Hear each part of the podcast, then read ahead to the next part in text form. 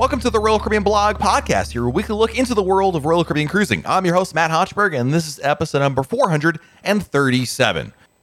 Boy, over the last couple of weeks, there sure has been a lot of news about the cruise industry, and unfortunately, it all hasn't been great. The Omicron variant has dominated the news cycles, and certainly the cruise industry has had a lot of changes as a result of it. But I thought this week would be a good time to talk about some of these changes and what it means for the cruise industry. What does the CDC warning that happened recently mean? And really dig into everything happening with cruises right now and talk to the Cruise Line Industry Association to get a sense of what the industry is doing to combat all this. Here we go.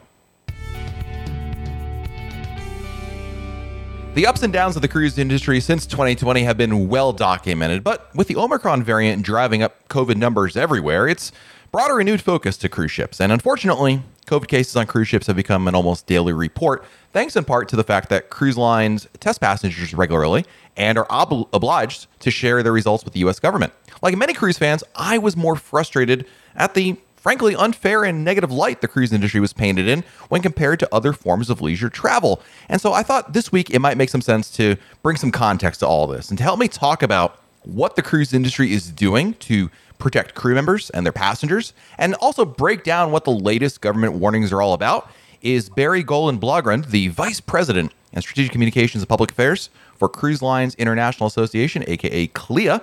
Bari, welcome to the podcast. Hey, Matt. Thanks for having me. Absolutely. You know, there's so much to unpack here, and I was really struggling with where to start. So I think we're going to start with the most obvious thing and kind of work our way around here. And certainly, uh, you know, the CDC, I think their elevated warning from level three back to level four for uh, cruise ship travel, I think certainly got a lot of things moving, if you will. So I guess let's start off with number one. Talk to us about what CLIA's thoughts are on why this change was made for the CDC to go from level three to level four.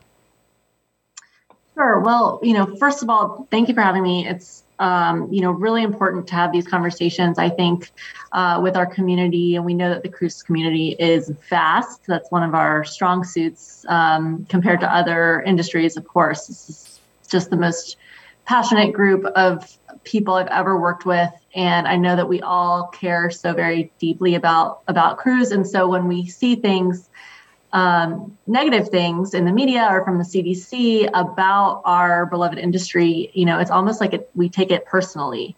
And I've seen a lot of that um, online and amongst, I'm sure you've seen it amongst your followers. Um, and I think, you know, that's really special. And it's something that we, we uh, need to harness. And I think uh, come together in, in support of one another through this very challenging time. Of course, cruise is not the only industry that's being impacted by what is going on currently with the Om- Omicron variant. However, I do want to comment very briefly on, you know, I can't speak on behalf of the CDC, so I don't know exactly what went into the decision to raise the, the warning level. Um, what I will say is that you know, our statement, we we noted that we were perplexed by the decision, and I want to provide a little bit of uh, context for that. Number one, you know, to single out this industry that has gone above and beyond is doing, you know, over and above what practically any other industry is doing. I mean, I truly can't think of any other industry that has gone to the lengths that the cruise industry has um, in the interest of health and safety, uh, maybe except for healthcare settings um, but certainly not within the travel and tourism sector. So I think that that's really noteworthy, and it, it was one of the reasons why we were perplexed by this decision. But on the other hand, um, you know, yes, we are seeing a rise in cases across the entire country, across the entire world. So cruise is not going to be immune from that. We we knew that from the get go.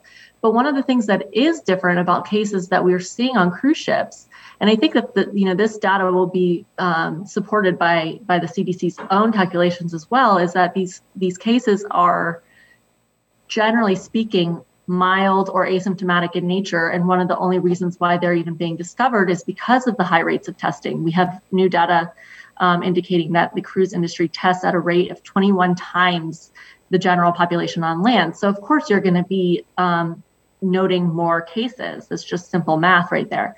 But the fact that these cases, because of the robust protocols that are in place and because of the very high rates of vaccination, um, upwards of 90% in most scenarios, sometimes 100%, um, you're seeing cases that are, are not severe by any means and that are not uh, really posing a public health risk. So the for the CDC to advise even vaccinated people against cruising when the what we're seeing in practice is is not really supporting that decision was was perplexing. And so that was all going into sort of the wording of the statement and the way that we um, reacted to it.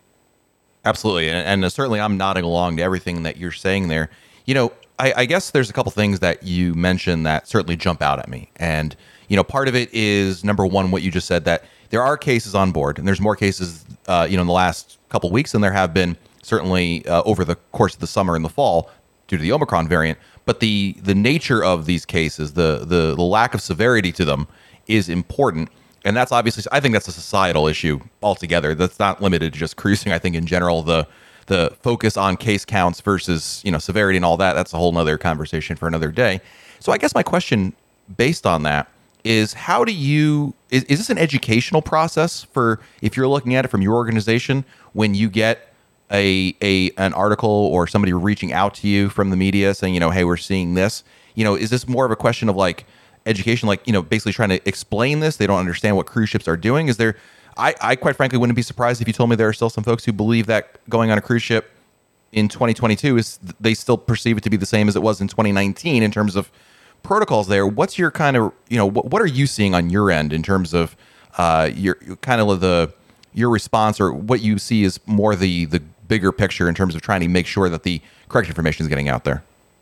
Sure. I think that so this is my answer is going to be twofold. So on the one hand, I think this is a developing story. We're living in through history, yep. and I think that um, you know when we look back on these moments, we're going to look back very favorably on what this industry did to step up to the plate. But that doesn't change the fact that right now we are experiencing some very tough times and some very critical um, headlines. And part of the, I think, from my perspective, as somebody who works with the media quite often, is, is what I'm seeing and hearing is this emphasis and focus on the case numbers, or the fact that, for example, the CDC um, uses the word investigation when it's talking about, um, you know, uh, changing a ship's color to from green or orange to yellow. And, and, and investigation is perhaps not the right word um, because it's not like, you know, they send a team of investigators onto a ship um, in order to inspect the premises and, and all that. It's, it's more like, no, we're paying attention and we want to talk to you a little bit more about what's going on. And there's as much information as the industry is already sharing with the CDC. Basically, what happens when it, when a ship turns yellow is that there's even more communication and collaboration going on. So I think the word investigation was taken out of context um, quite a bit uh, there in, in, a couple weeks ago when when you know we saw a lot of that in the headlines. Um, but on the other side of that, I think that the idea that the like you you touched on this, but the idea that the story is all about case numbers.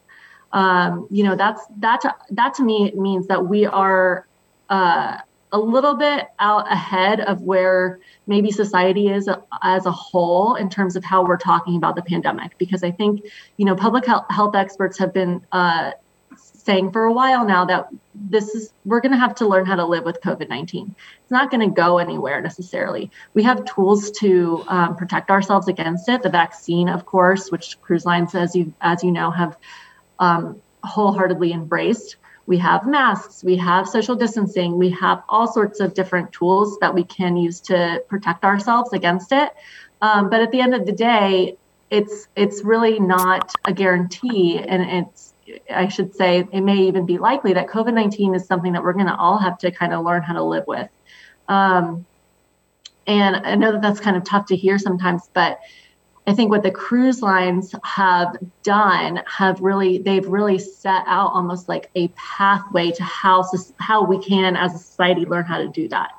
Um, of course, you know we're still learning and there are still lessons to be learned, and I think you know over time will de- vaccines will improve even upon you know where they are now and um, you know, hopefully this will become much less of a prevalence in our lives. But the idea that you know life has to shut down when cases are are discovered is something that um, you know, we're going to have to get past as a society. This isn't specific to the cruise industry, uh, but that's just my my view on that. We're not there yet, clearly. Um, so that's part of it. And then on the other hand, you know, we do see, and I'm sure, and I know that you have seen some of this as well, but um, unfortunately, negative headlines uh, generate more clicks mm-hmm. for news sites, and so uh, even though we on the other side of the equation are actually hearing a great deal of positive stories from say passengers and people who you know have just gone on a cruise ship and had great experience with the protocols and maybe they were even in quarantine because they were a close contact or they tested positive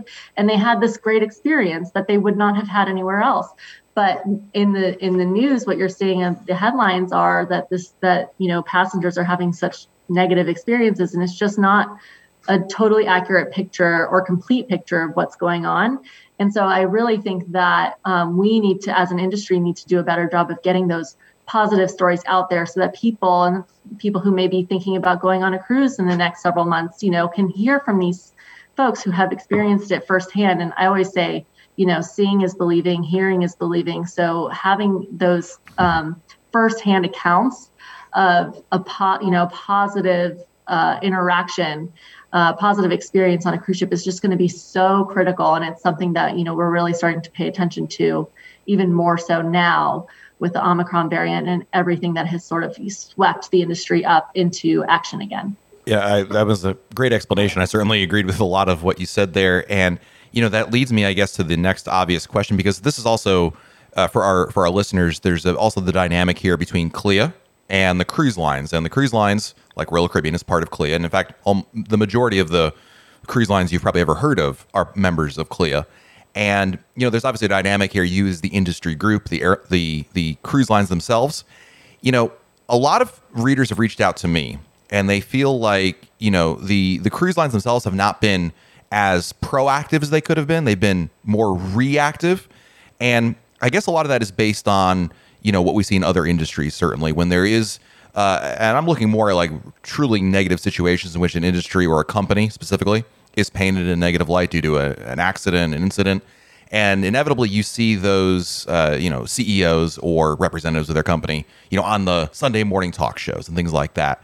But we don't really see a ton of public statements. Certainly uh, richard fain uh, from the royal caribbean group had been very active during the pandemic with his youtube videos but should the executives should the cruise lines be more active, proactive, rather than reactive with being present and saying everything that you just said, you know, about here's why what we're doing is working because it seems like there's just not a whole lot of uh, of that going on there. Maybe obviously a lot of this happens maybe behind the scenes, but you know, from a PR standpoint, from a pure general public standpoint, should the cruise lines be doing more to champion their cause?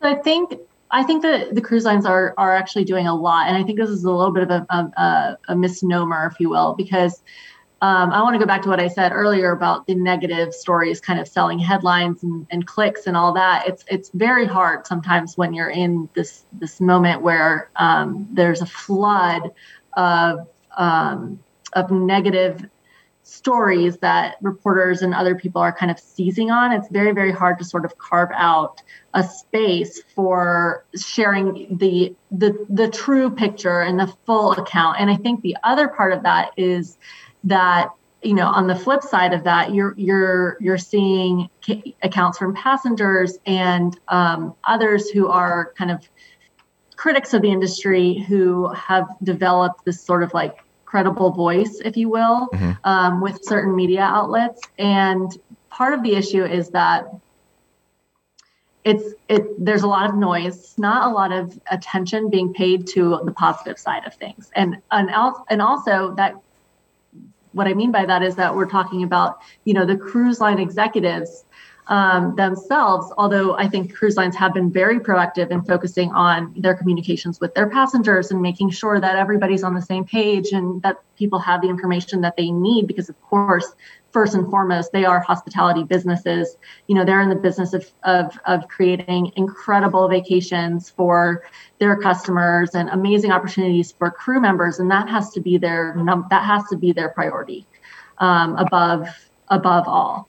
And on the other side of that, you know, we, there is CLIA, which is you know, this, the industry voice, um, and we have some research as well that that um, points to this. But we know that when we speak as one industry, the the impact is much greater. Hmm. Um, so I, I, I want to sort of um, I hear I hear what you're saying, and I, I do um, I do see where you're coming from. But I also want to sort of point out that I think that the the industry, the lines themselves, are doing a great deal of communicating, as are you know the as are we at CLIA.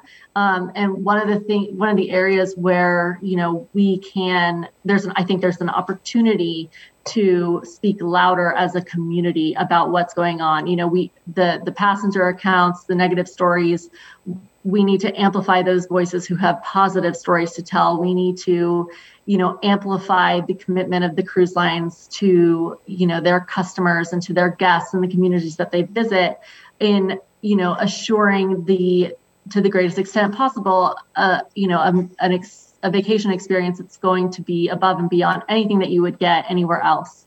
Um, we always say, you know, cruising is the best way to experience the world, and I think that that's more true now than ever. Even though we are seeing, you know, um, impacts to the cruise to the cruise experience related to um, travel restrictions and other issues that are coming up now with the Omicron surge, um, but that we expect will uh, will subside in in short order. But all that is to say that I think that you know we have we do have opportunities to sort of amplify these positive messages, um, and we need to speak together as one community. We I, I recall, you know, I want to recall the the Ready Set Sail campaign, for example, um, where you know it wasn't just the cruise lines going out there and saying, "Hey, like we need to have a plan in place to get this get our ships running again." It really took the entirety of this community coming together to make that case, and it worked so profoundly well. Um, so I think that those types of results really speak for themselves when we're talking about where can we have the biggest impact in terms of how we're communicating and who we're talking to and who is doing the talking. Fair enough. Is it also fair to say on that note that a lot of what you're doing, what CLIA is doing, what the industry is doing, happens a lot behind the scenes, especially with with as it relates to governments? Is that is that a fair statement to say? Absolutely, um, especially from a, a, well, I don't want to say especially from a CLIA perspective, but of course, um, within CLIA, we have, you know, I'm part of the strategic communications team, so our job is very forward facing and public facing. Although it doesn't necessarily, you know, we're not the ones communicating with consumers per se, but we're speaking on behalf of the industry and the community um, in order to put out the positive messages and and uh, and even to correct the record when it is necessary. Behind the scenes, there's so much work going on.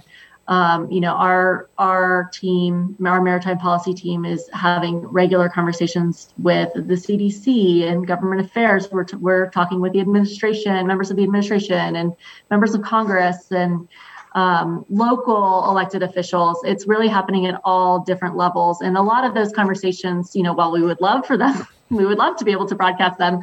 Of course, you know, given the nature of those conversations, you know, those are things that that that take place sort of behind the scenes, as you said, um, in order to make sure that we're communicating directly with with our stakeholders.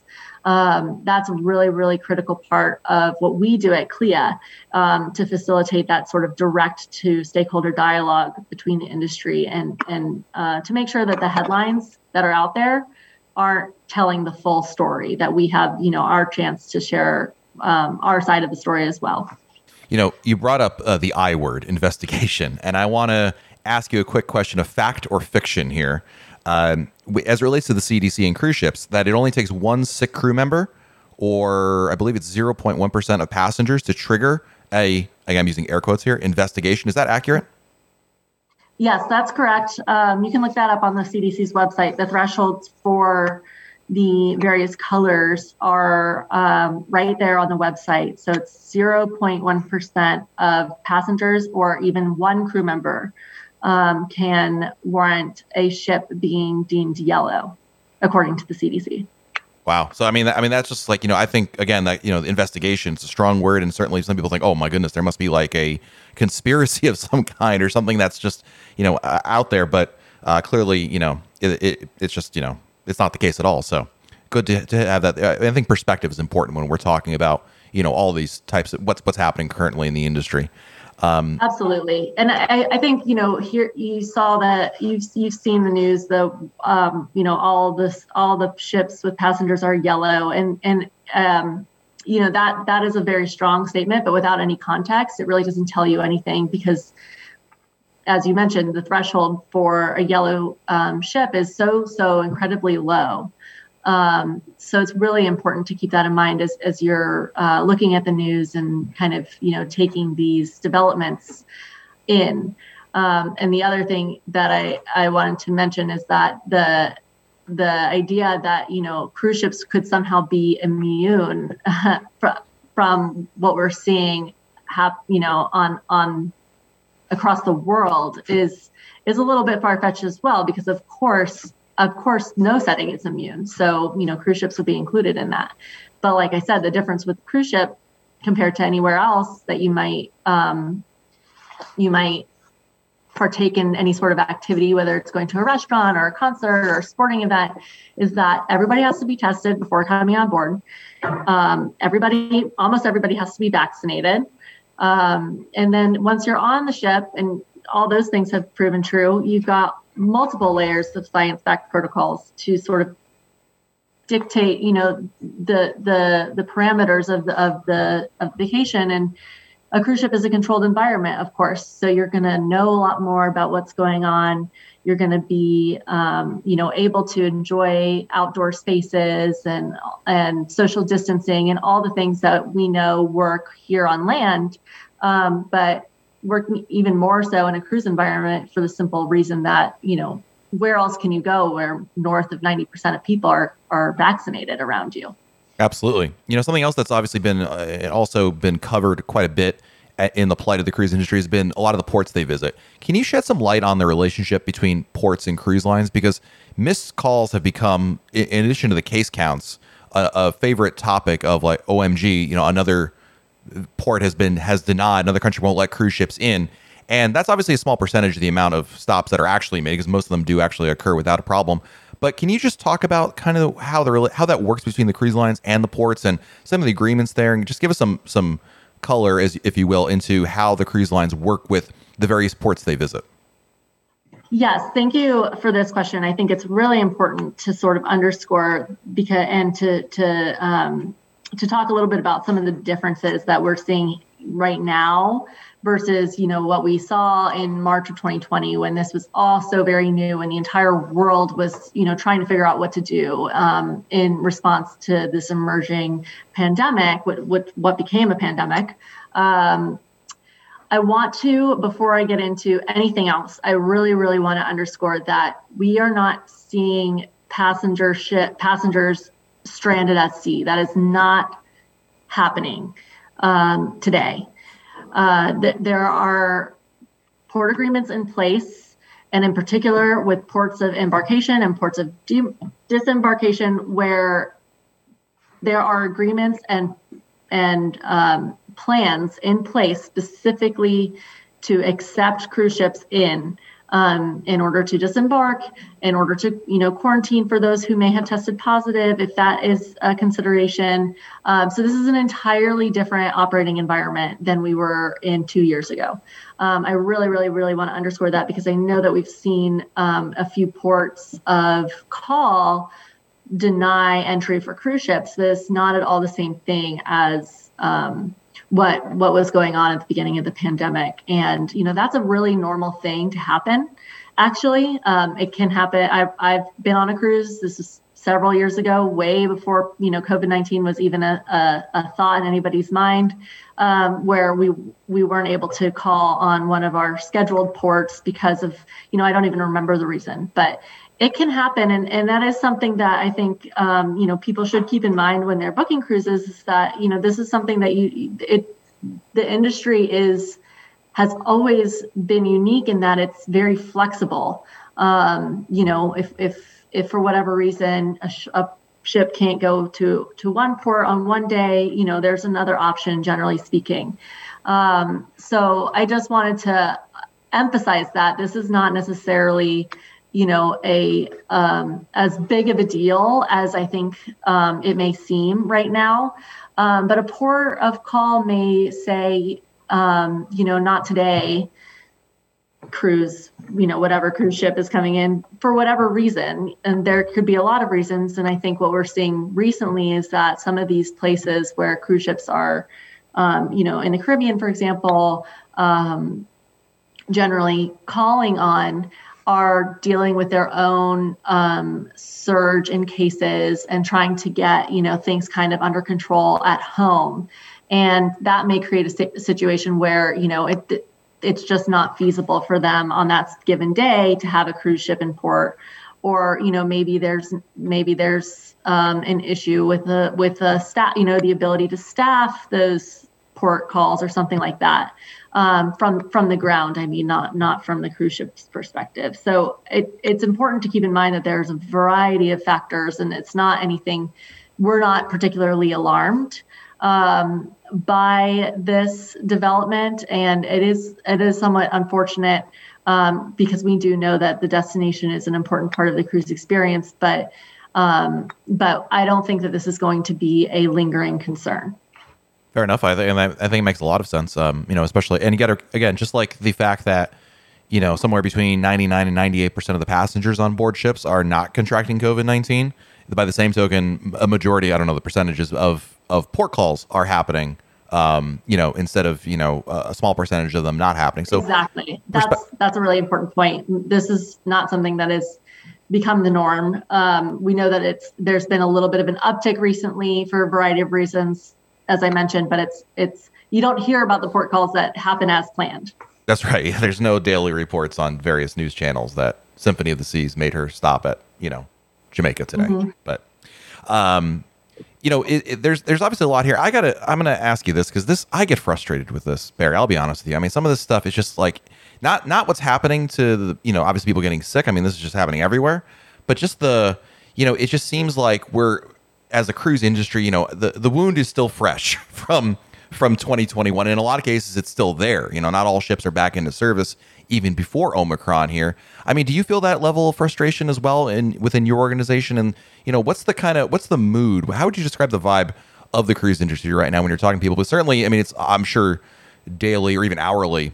sometimes that can change, but you know, is it is it? I think there's a lot of folks, and myself included, who you know see this stuff and it's just like you know oy vey is best way I can describe it, but it's like, you know, you have to kind of persevere. That's where I just say, well, you know, it is what it is and we're going to move on past. And clearly, cruise ships are still going. That's what really keeps me going, you know, every day. That's the case. You know, talk to me about kind of what your thoughts are and just, you know, how you're how you're kind of reading the room as it were. So I have two things to say about this. One, I feel it's been wild, right? Like it's it, there's been a lot of work, and, it's been uh, uh, not the uh, most ideal way to kick off the new year. But I also am trying to think to um, take everything in stride and in context of what's going on in the world around us right now. Um, one of the things that leaves me really optimistic is, you know, I'm trying to keep up with what public health experts are saying about when this wave will um, come and go, and we've seen this reports coming out of South Africa that um, you know, cases peaked um, almost as quickly, you know, they, they started coming down almost as quickly as they peaked. So that's really, really positive. It's also positive, you know, to know that most that the this variant is causing milder um, disease in most people, and um, and that is especially true uh, amongst those who have um, who have gotten sick, for example, or been identified, you know, tested positive on on cruise ships. We know that that's true. Um, so that so I'm trying to stay overall pretty positive that this will come and go, and that once it's um, behind us, we'll be in a better place. I really do truly believe that. Um, and when I say we, I mean both we as an industry and we as a society. Um, and so I'm uh, that's kind of keeping me going, and I hope that it I hope that um, you know those your listeners too can kind of keep that in perspective as well. That that you know this is something we've got to get. This is a hard moment in the course of this pandemic for everybody, and uh, we will get over. We will come through it stronger on the other side. You know, on the other and the other point I want to make is that, as I mentioned earlier, the cruise lines and everybody who who supports a cruise operation um, feel very very passionately about about um, this industry and and the and this type of vacation. Um, you know that it is the best way to experience the world, and and we take it personally when we see um, people saying negative things about about the industry. And especially when we see things taken out of facts taken out of context in order to vilify the industry. You know we all have a role to play in helping to um, provide the context when it is missing. And i really want to underscore that because we can't do this you know it, it has to be a group effort. We have to be we have to be in this together in order to um, to make it to make it through this period. And i that's why i i want to talk to anybody who's had a positive experience on a cruise ship recently who you know who has a story that is counter to what we're seeing, you know, some of the negative stories in the media, even though th- we know that the media is not going to cover the positive stories, but we can help amplify those positive stories. You know, that's really important. Um, and I, I, I want to uh, also underscore that I think that the passion and the, and the, um, you know, the love of this industry is a, a strong suit for, for, is, is a strength for the industry um, that most other industries don't have. You know, cruisers love to cruise. That's not changing. Our research is showing that this that that is has the pandemic has had virtually no impact on that, um, which is great. And I think that we need to harness that love and that passion in a way that really moves the needle forward and brings you know brings us out of this moment together um, stronger you know, you mentioned, you know, we're in this together. So I guess, is there something that our listeners can do to help support the cruise industry? Certainly, booking another cruise might not be a bad idea, but in terms of outreach, whether it's to government officials, whether it's to I don't know whom, is there is there something that cruise fans can do to really uh, support the cause? So I always recommend, first of all, um, checking checking CLIA out on social media. Um, we we are constantly pushing out you know our, latest messages the facts the research the the the the knowledge that people need in order to make informed decisions about about the cruise industry um, in order to uh, correct the record in certain scenarios when when that's required. Um, so please, if you're not already following CLIA, um, check out our, our social media platforms on Facebook, Twitter, LinkedIn. Um, and also, if you have positive stories to tell, we want to talk to you. Um, so, info at cruising.org is a great way to get in touch with us. And, um, you know, we, like I said, we, we want to help amplify those, those positive stories.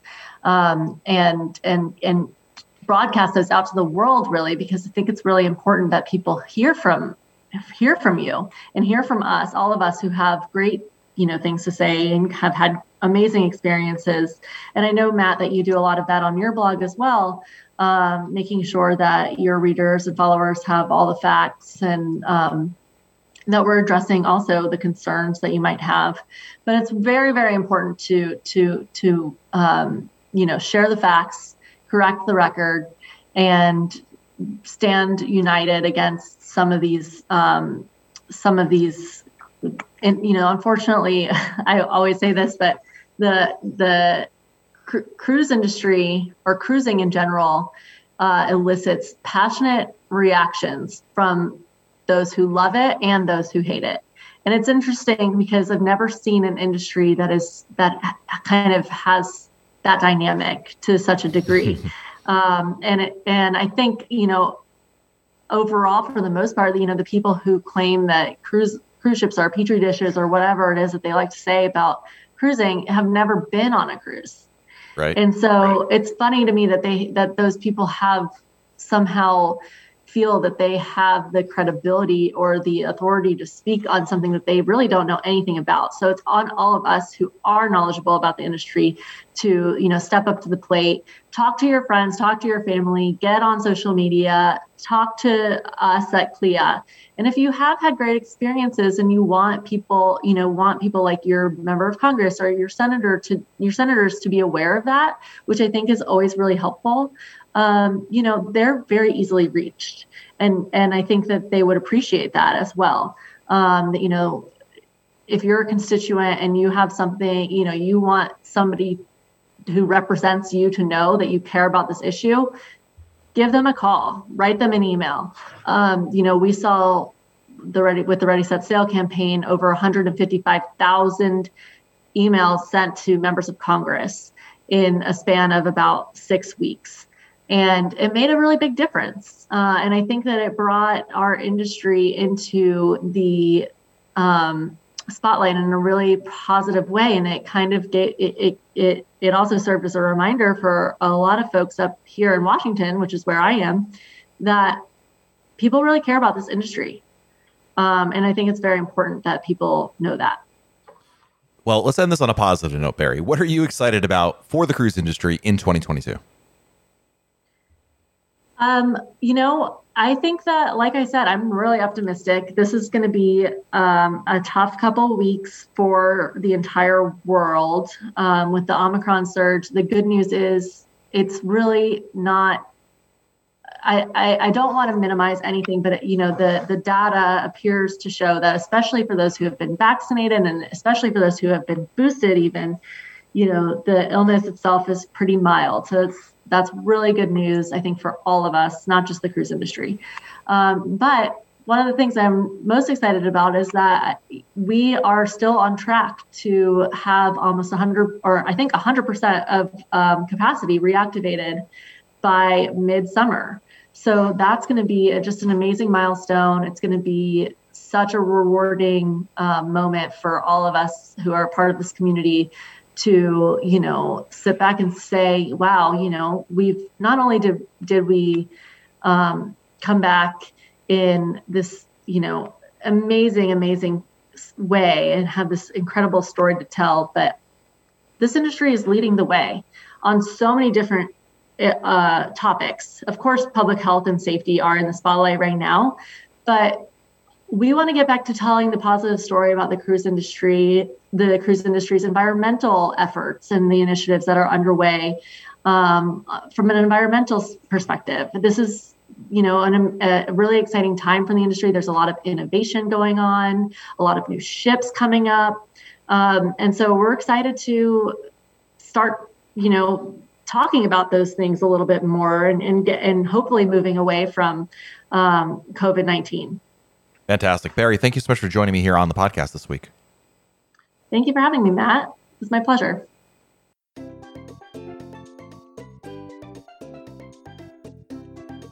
Alrighty, time to answer your listener emails. This is the part of the episode where I dive into our email inbox and dig out the questions that you've sent me about Royal Caribbean. So if you want to send me your emails, you can always do so by sending to matt at royalcaribbeanblog.com, royalcaribbeanblog.com. Our first email today is from Jeff from Exton, Pennsylvania. And Jeff wrote his, his subject line, less or uncommon Royal Caribbean questions. So we're going to mix it up, I guess, here today. Matt, I have some uncommon questions for your podcast I'd like to ask to shake things up. Number one, what are some of the most unique souvenirs that you've seen from cruise ports? Any souvenir you've regretted not purchasing? Boy, well, there's always the whenever you go into any cruise port, whether it's Cozumel or Nassau or anywhere really, you're going to walk through a lot of shops, probably between the cruise ship and then actually getting into the city. And there's inevitably those cheap tourist trap stores that have like all the loose souvenirs in there. You know, the shirts that say things that I don't know who would actually wear these in public. I guess maybe you just wear them around your house or something like that. I mean, it's fun for the gag, but they certainly sell a bunch of those. Those are I, I, don't know. I guess unique. I guess the definition is not unique because they're in every port, but there's some fun ones in there. You know, the most unique souvenir. I'm really trying to think like what is something that really stands out. Because the typical souvenirs, you've got jewelry, you've got hats, you've got something with your name on it. You know, that's pretty much run of the mill. You know, other than that, I mean, uh, boy, I'm really trying to think. Uh, and of course, somewhere that has like the name of the place you're visiting has it in there. I am not sure. I'd love to hear in the comments on this episode. If you go to RoyalCaribbeanBlog.com, what is a, like what's our truly unique souvenir? Something you've seen that really made you go, what? There was we were just in uh, Mazatlan and we were walking through one of these shops and there was a bottle of tequila that had a snake inside of it and that freaked my kids out they were just like they had so many questions so many like what what why what is that is that real i mean I, have seen stuff like that before you know it, it is what it is but is there any souvenir i've regretted not purchasing i'm sure there is a lot of times i see things and i think about it like five minutes later and it's you know all gone actually one of the best souvenirs i ever got it's a it's the one I've actually purchased was in Cozumel. I needed a new wallet. Uh, my wallet that I was using was pretty dilapidated. And in Cozumel, one of the things they always do is they always have like a lot of leather goods. I'm assuming that leather goods is a thing in that area of Mexico. Anyway, it's like, well, I remember seeing all these. Let me go see what I can find a wallet. I actually got a wallet there, and I absolutely love this wallet. And still smells like leather, so it's not fake. uh, and I thought it was a great wallet to have, and I, and I, still use it to this day. And that's actually one of my favorite ones that we've done. Uh, but in terms of things I've regretted not purchasing, um, you know, maybe a shirt or something here or there. But I mean, I don't have anything. I, nothing really comes to my mind. Um, I, again, mostly I think that's because a lot of the souvenirs that you find are just not really that noteworthy. They're, often repeated. Actually, some of the best souvenirs I found is in San Juan, Puerto Rico. I love the art they have there. There's a lot of art shops in Old San Juan, and we actually purchased one because after a number of years, I regret not buying it. There, there's wonderful, and I don't, I have no idea what medium this is, if it's an ink or an oil or whatever, but it's a painting of Old San Juan, and it's absolutely beautiful. And I remember going in a couple shops, like, we really would love to get one. And then on one visit, I think this was in 2019 or 2018 we went into one of these shops like we usually do, and I said my wife, "We're getting one. We want to get one that's going to look good on our, you know, the colors pop. Let's put one in our in our living room." And I, you know, always say when if you're going to buy art, you buy it because you think it's going to look good. I have no idea. I don't think it's worth anything. Not that that matters, but you know, I just wanted it because it looked nice, and it exactly is what I wanted. Number two, have you ever booked a private photo session, such as on the bow of the ship or in a studio? Do you have any idea of the cost or if they're included in the photo package? Great question. They're not included in the photo package. Uh, I actually did inquire once for a private photo session. I was like, you know what? We love taking photos with the kids. Let's do a private photo session. I believe it, it is expensive. I don't recall the price. I want to say it was at least a couple hundred dollars. It may have actually been more. You can certainly inquire about it. As far as I understand it, you can certainly go down there and ask about it, uh, and there's no obligation to necessarily book it. But it's uh, it's not cheap. But if you're looking for the kind of photos that you could make maybe you know put like a wall-sized photo, I mean, if you really want to do it well, I think that's the thing to do the private sitting sessions. There's no sitting fee, you just pay for the the photos themselves, but they're not included as part of the photo package. But again, I, I, am pretty darn sure a lot of those photos that you see when you walk into the photo area of the ship and you have all those like you know pretty families who've got perfect photos up there. Those are doing the photo sessions, not not in front of the Royal Promenade necessarily. So something to keep in mind. And number three, do you know of any way to wash a larger batch of clothes that than that three gallon bag they provide close to the second to the last day. They barely hold a single pair of jeans, which is accurate.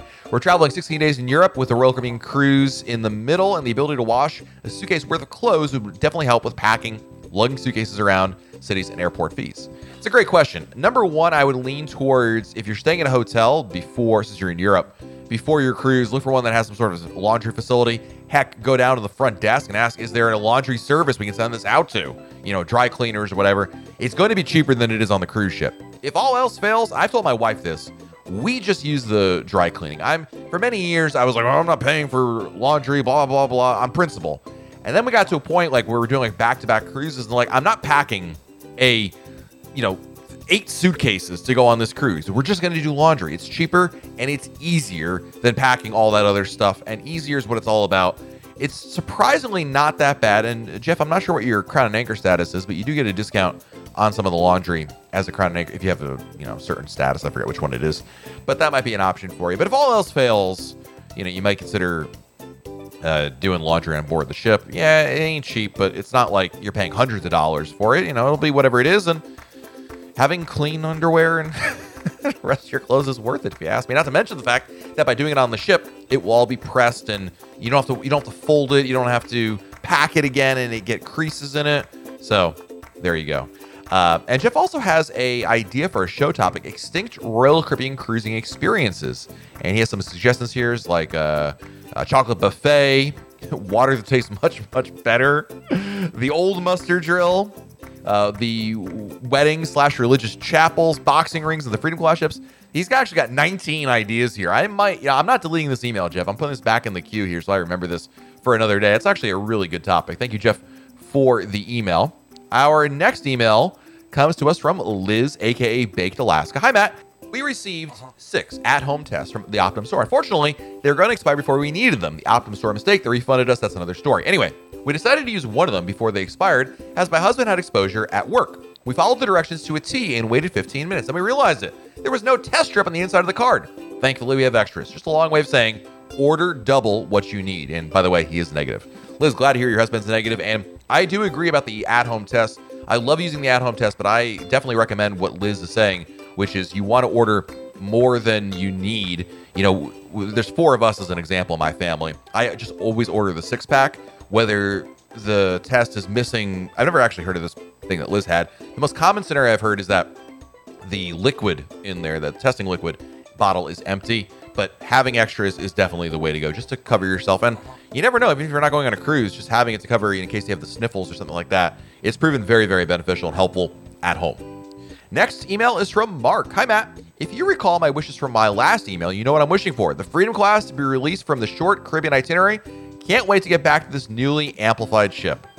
You know, Mark, thanks for the email. I got to tell you something. I'm going to disagree with you, or at least, well, I don't, I'm not like married to the Freedom class doing these short Caribbean itineraries, but I'm going to tell you that I think it's a great idea to have. Previously, the Voyager class is doing it. Now, the Freedom class is doing these three and four night cruises uh, from Florida. I love that Royal Caribbean is doing this, and I understand that you like this particular class of ship and you wanted to go on longer sailings. Totally understand that. But the reason why I love it is because for many, many, many, many years, Royal Caribbean would have its oldest, smallest ships doing these three and four night cruises. And for a lot of folks who were going on Royal Caribbean for the very first time, this was their opportunity to experience Royal Caribbean. And they go on, you know, at the time, a Majesty of the Seas or an Enchantment of the Seas. That's definitely not what the Royal Caribbean experience is all about. Nothing against those ships. I'm just saying it's not in line with what I think is contemporary Royal Caribbean, like the best, what they currently entail, which is, in my opinion, the Voyager class and up. So the fact that Royal Caribbean decided to put newer or at least amplified ships in that market, I think is actually a benefit to it. Now I understand you wanted to do a Freedom class ship. Independence is doing three and four nighters out of Port Canaveral. Freedom's doing three and four nighters out of Miami. That leaves just Liberty of the Seas uh, of the only three Freedom class ships that are there. Uh, doing longer sailings. I get that, but I actually think it's a benefit. There's there's a big fleet out there. Certainly, the Voyager class ships, Mark, the Mariner, Navigators, the uh, you know uh, Adventures.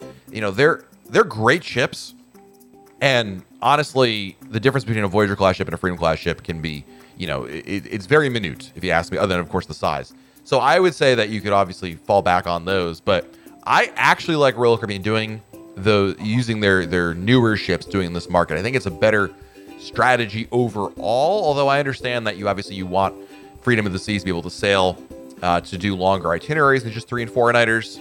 I totally get that. As a Floridian who oftentimes falls back on you know oh let's just do a quick three night cruise. Trust me, I love more variety. But at the same time, I'll be the first to say that I think that a lot of what the um, uh, what's offered there's more than just what you know the repeat customer necessarily needs. At the end of the day, we'll still have a good time. Next is our email from Steve, the jet ski flipper. Great name. We disembarked a beautiful weekend cruise on Independence of the Seas last weekend. Everything was wonderful except for one small hitch. Our test results were not accepted at the port. Despite going to a federal testing site and having a lab report, they wouldn't accept it because our names were handwritten on the report.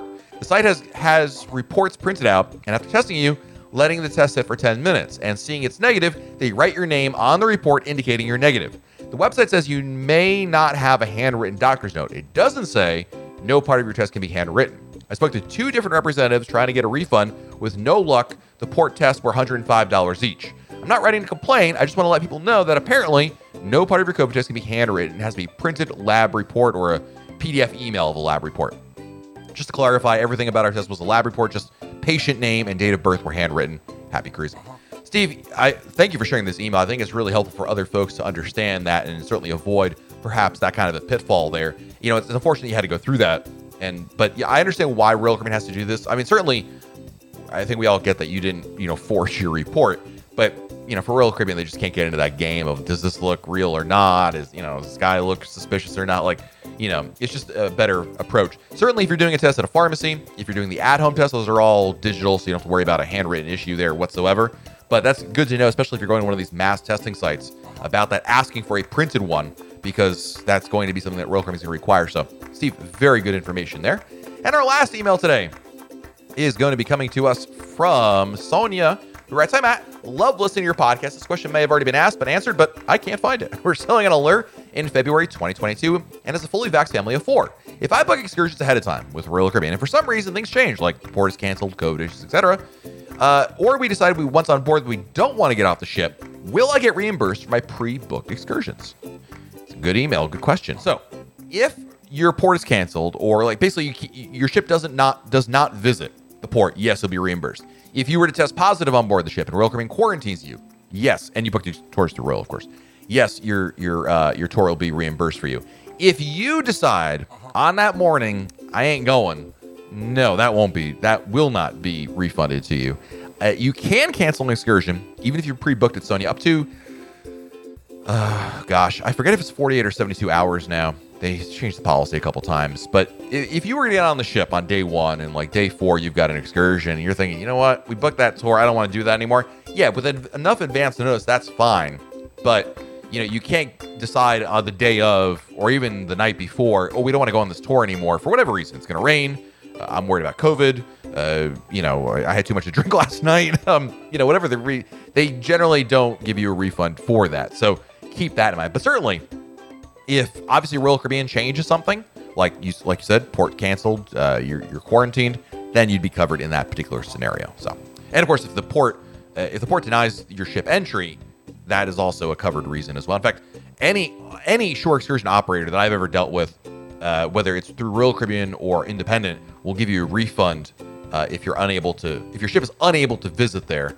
Um, I think I actually I can think of one place that didn't do that, but they were only requiring deposit, and it was like ten bucks, and I was like, whatever, just I'll let that go. But anyway, uh, that was during the pandemic, so who knows? Anyway, the, the bottom line is usually uh, you can double check the policy obviously before you book, but if your ship is unable to dock there for whatever reason, they'll refund your money ahead of time. So Thank you, Sonia, for the email. Thank you everybody for checking out this episode of the Royal Caribbean Blog podcast. If you want to send in your emails, you can do so by sending it to Matt, M-A-T-T, at RoyalCaribbeanBlog.com, Matt at RoyalCaribbeanBlog.com. So until next time, I'm Matt Hochberg, and we'll talk again real soon.